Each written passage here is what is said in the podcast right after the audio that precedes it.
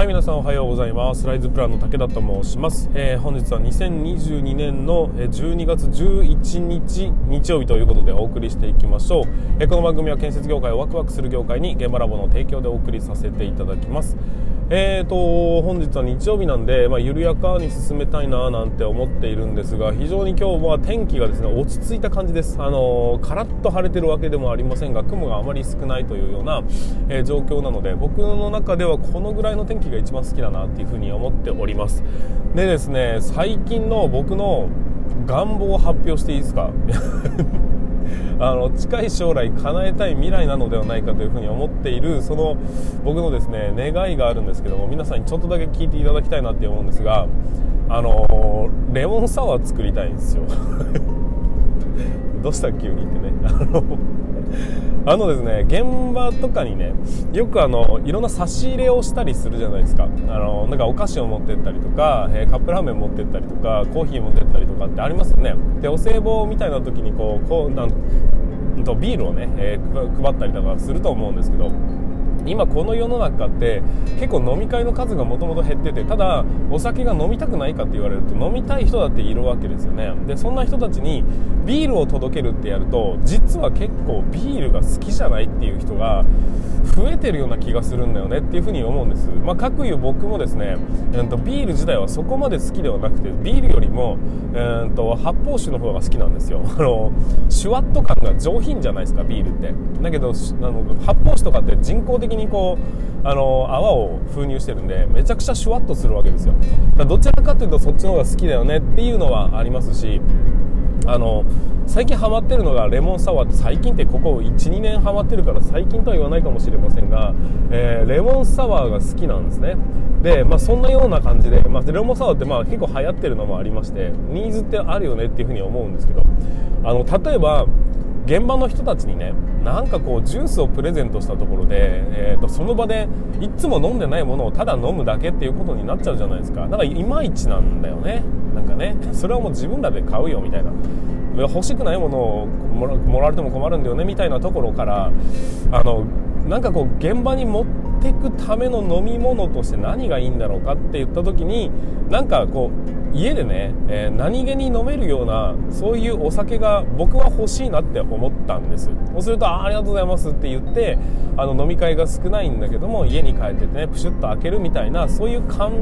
缶のねレモンサワーがあったらいいんじゃないかなって僕は思ったんです。でその、えーと、缶のラベルには「現場お疲れ」って書いてあるっていうそういうレモンサワーがあってもいいんじゃないかなというふうに思ったんです。要は建設業の人しかあの飲むこともできない、まあ、飲めないことないですよ。だけどあの建設業の人が建設業の人に対してあの疲れをねぎらうみたいな形のそれに特化したレモンサワーが欲しいと。でできれば甘さが控えめであってほしい。多少ありますけどね。キリッとしててほしいと。でなおかつやっぱりちょっと塩分が入っててほしいと。やっぱりこう現場終わってね汗だくなって上がってきた、えー、戻ってきてから飲むものだからやっぱりちょっとナトリウム入っててほしいなと、えー、NaCl は入ってほしいわけですよ。っていうふうに考えていくとなんとなくこうレモンサワー像が見えてくるじゃないですか。だからそれをねこれちょっと作っててみたいなってちょっと思ってちょっと調べたんですよ。そしたら、えー、まあ、そういうのもね OEM って言われる、まあ、工場で作ってもらうことはできるんです。ただ1500ケースが最小ロットなんですよ。もっともっとちっちゃく作ってくれるところもあるかもしれないんですけども1500ケースって要は24缶パックが1500ケースだからえっ、ー、とまあ要はいっぱいです。2万本ぐらい。2万本ぐらい、えーと、売れなきゃダメなんですよ。わかりますよね。この、えーと、ハードル。そうすると、えー、当然のことながら、まあ、1万5000本って言ってしまえばですよ。大した数じゃないんです。あの売る側にとってみると。だけどうんと作る側にとってみるとすげえ少ない量なわけですよ。だから単価も上がるんですで単価が上がると何が起きるのかっていうと金額も上がるんですよ。当然ね、えーと、0円で作るわけにはいきませんから、えーと、100%手出しってことにならないです。だから、まあ、言ってしまえばですよ、まあ、うん4500万。4500万かけてその現場お疲れというレモンサワーを作ることは可能ですというところまでは行き着きました。さあじゃあどうやってつくじゃそのそのお金どうやって集めるのかっていうところとこれは本当に欲しがっている人いるのかっていうところをいろいろ加味して考えると皆さんどう思いますかっていうのをちょっとね聞く場を設けなければいけないなというふうに思いました。で僕の資金全部でん？だけでね全部作るっていうのもまた面白くないので、まあ、そうなってくると,、えーと、YouTube で公開してみんなで作るというパターンが1つ。それと現場ラボアカデミーの人たちの中で、えーと、みんなでちょっと作ってみるそのお金の集め方はね、えー、まあ、クラウドファンディングの何でも何でもいいっすわ。だけど告知はしていかなきゃいけないよねとかアイデア作っていかなきゃいけないよねみたいなところもあったりするんでそういうものをうんとレモンサワーを作るっていう何て言うのかな、えーと、現場の人たちをねぎらうという大義名分のもと現場の人に特化したえーと、缶チューハイみたいなそういうものがあっても面白いんじゃないかなってふと思ったという そんなふと思った話が長い。さすが日曜日。いうことで、まあ、そんなことをね考えてちらちらっとね、まあ、休憩時間にいろんなことを調べてみたっていうところを今回お披露させて お披露って披露させていただきましたということで、まあ、これがね成就するかしないかそしてするとしたらいつなのかその辺は全く分かりませんがまあなんかねちょっと面白そうだなって思ったっていうところを、えー、皆さんにお話しさせていただきました。ということで本日も日曜日ですけどね、えー、緩やかに進めさせていただきたいというふうに思いますので最後までぜひお聞きいただければと思います。それでは本日も進めていきましょう。武田の作業日報。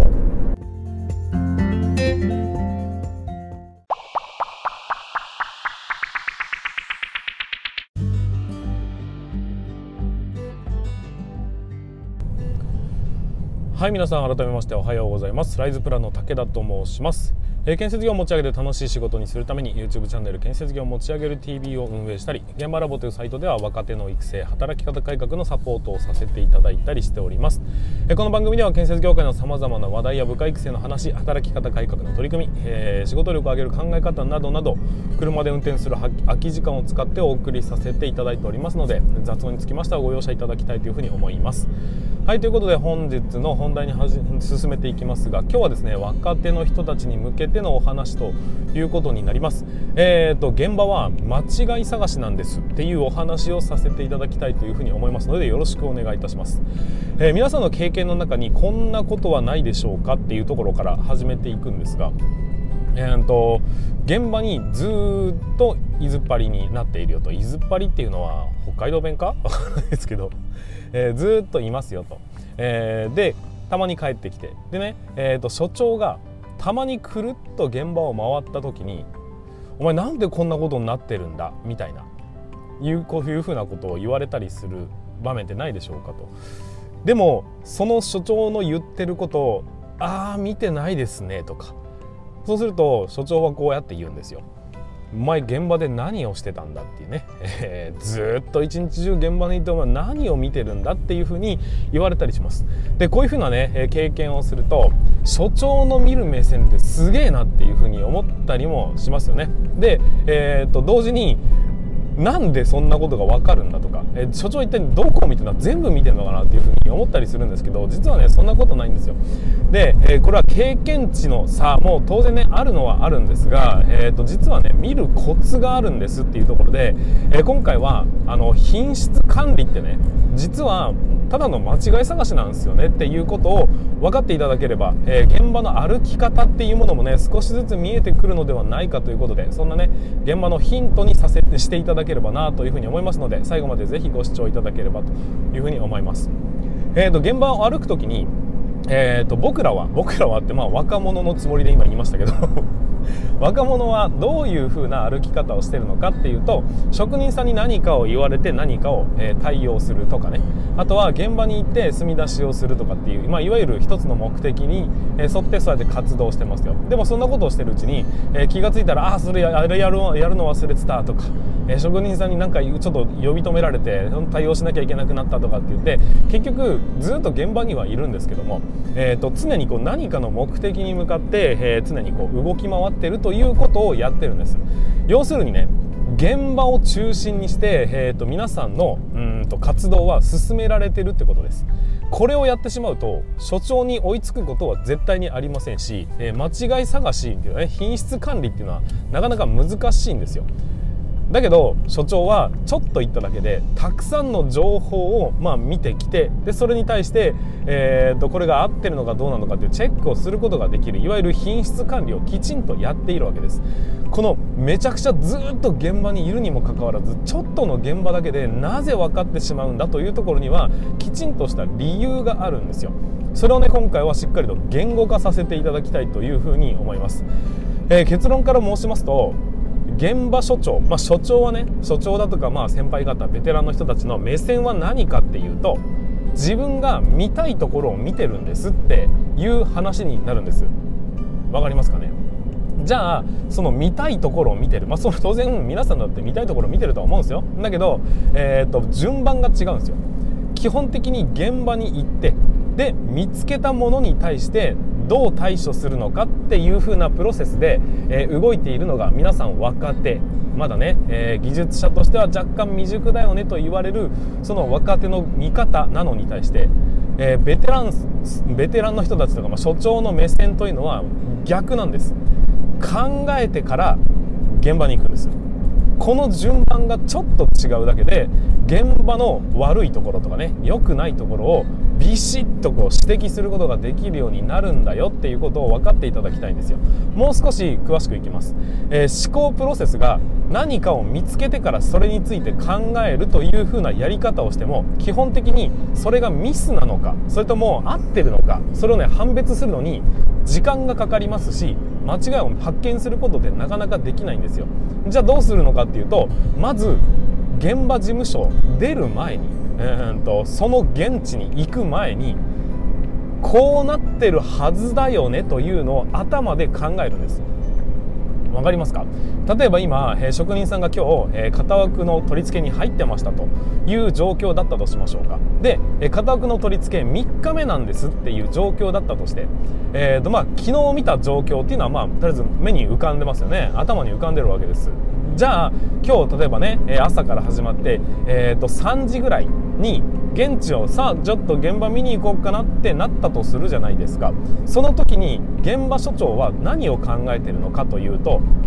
このぐらい進んでいるはずだよなっていうことを考えるんです。わかりますね？思考が先なんです。でその考えによってだからこのぐらい進んでてまあもうね金物の締め締め付けぐらいは終わってないと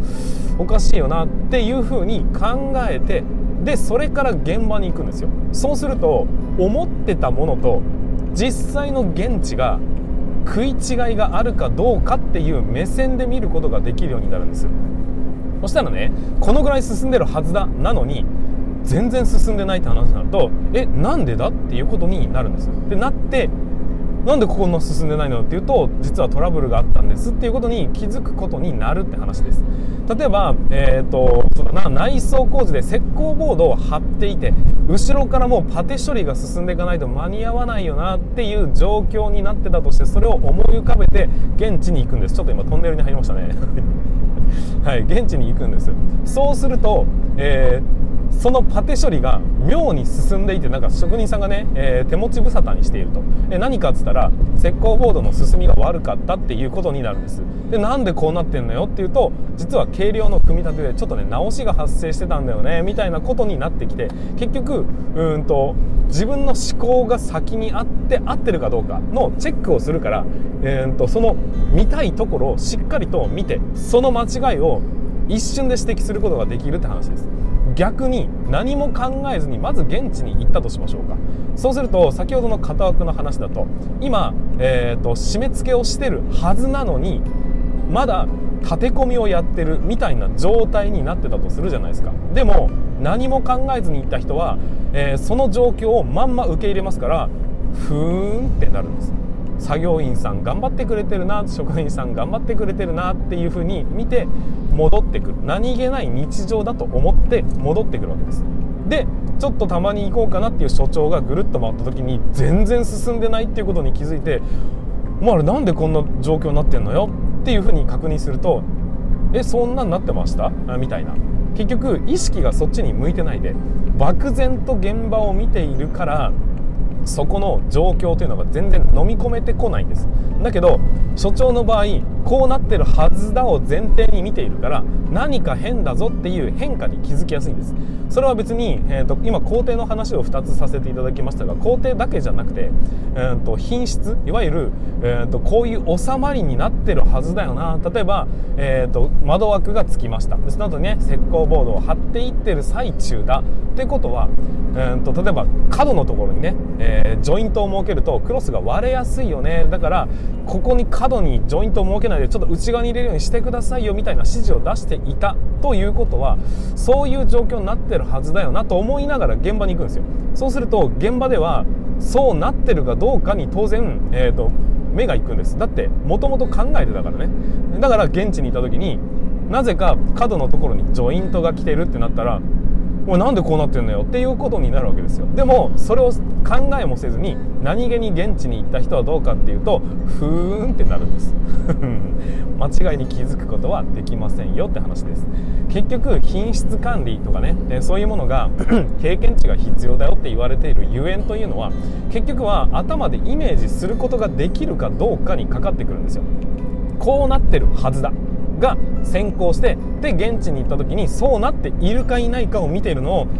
いわゆる品質チェックっていうんです。でそれをイメージしたりだとかね忘れ物がないようにするためにチェックリストというものが存在しているのであって基本的にはチェックが先なんです。あチェックじゃなかった。想像が先なんです。イメージが先行して。で現地が、えーと、それに即してるかどうかなんですよ。基本的な図面があってその図面通りに現場があるわけですよね。だから現場があってそれ通りに図面を描くわけじゃない。っていうことは正解は常に設計図なり施工図なりまだ現地には存在してない段階で作ったものが正解であってそれ通りに現地を動かすことを品質管理というふうに呼ぶわけですから。だから、えー、僕らの目線というのは常に頭のイメージの方を先行させておかないと物事のチェックなんてものはできるはずがないっていうことを理解していただきたいなというふうに思います、まあ、特にね若者は、えーと、とりあえず現地に行くとかね、えー、なんか目に入ってはいるけども理解はできてないっていうことに、えー、なってしまって結局いいのか悪いのかのチェックができてないんですがそれは何っていうと,、えーと、現地に行く前に想像しようとしてないからだということを理解してください。工程表を見てこの工程で行くと今このぐらいの人数でこのぐらいやってるはずだと思っててから現地に行くんですで現地に行った時にそんなに人数がいなかったらえ間に合うのかっていうことに気づくことができるんです。産業廃棄物先週処理したばっかりだから、えまだまだ全然溜まってないはずだを、うんと、イメージしてから現地に行くとあれなんでこんなにいっぱいあるんだやばくないっていうことに気づくことができるっていう話になるんですよ。そういうふうに、えーと基本的には考えを先行させてその後に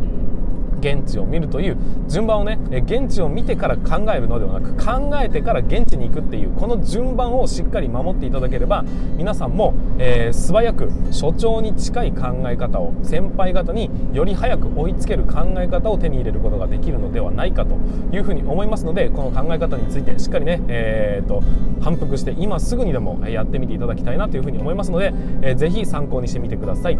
はいということで本日も、えー、以上にさせていただきたいと思います最後までご視聴いただきましてありがとうございました、えー、僕はこういうふうにですねさまざまな、えー、仕事力を上げる考え方だとかあとはね、え働き方改革とか部下育成その辺のお話をこれからもどんどんとしていっておりますので、えー、ぜひチャンネル登録だとかフォローして、えーと、また次回をお待ちいただければと思いますし、えコメントだとかあとはね、いいねボタンだとかでしっかりリアクションいただけますと僕の励みにもなりますのでそちらの方もよろしくお願いいたします。はいということで、え最後までご視聴いただきましてまあ、さっきも言ったか、えー、ありがとうございました。以上にさせていただきたいと思います。ます。それでは全国の建設業の皆様本日もご安全にご安全に。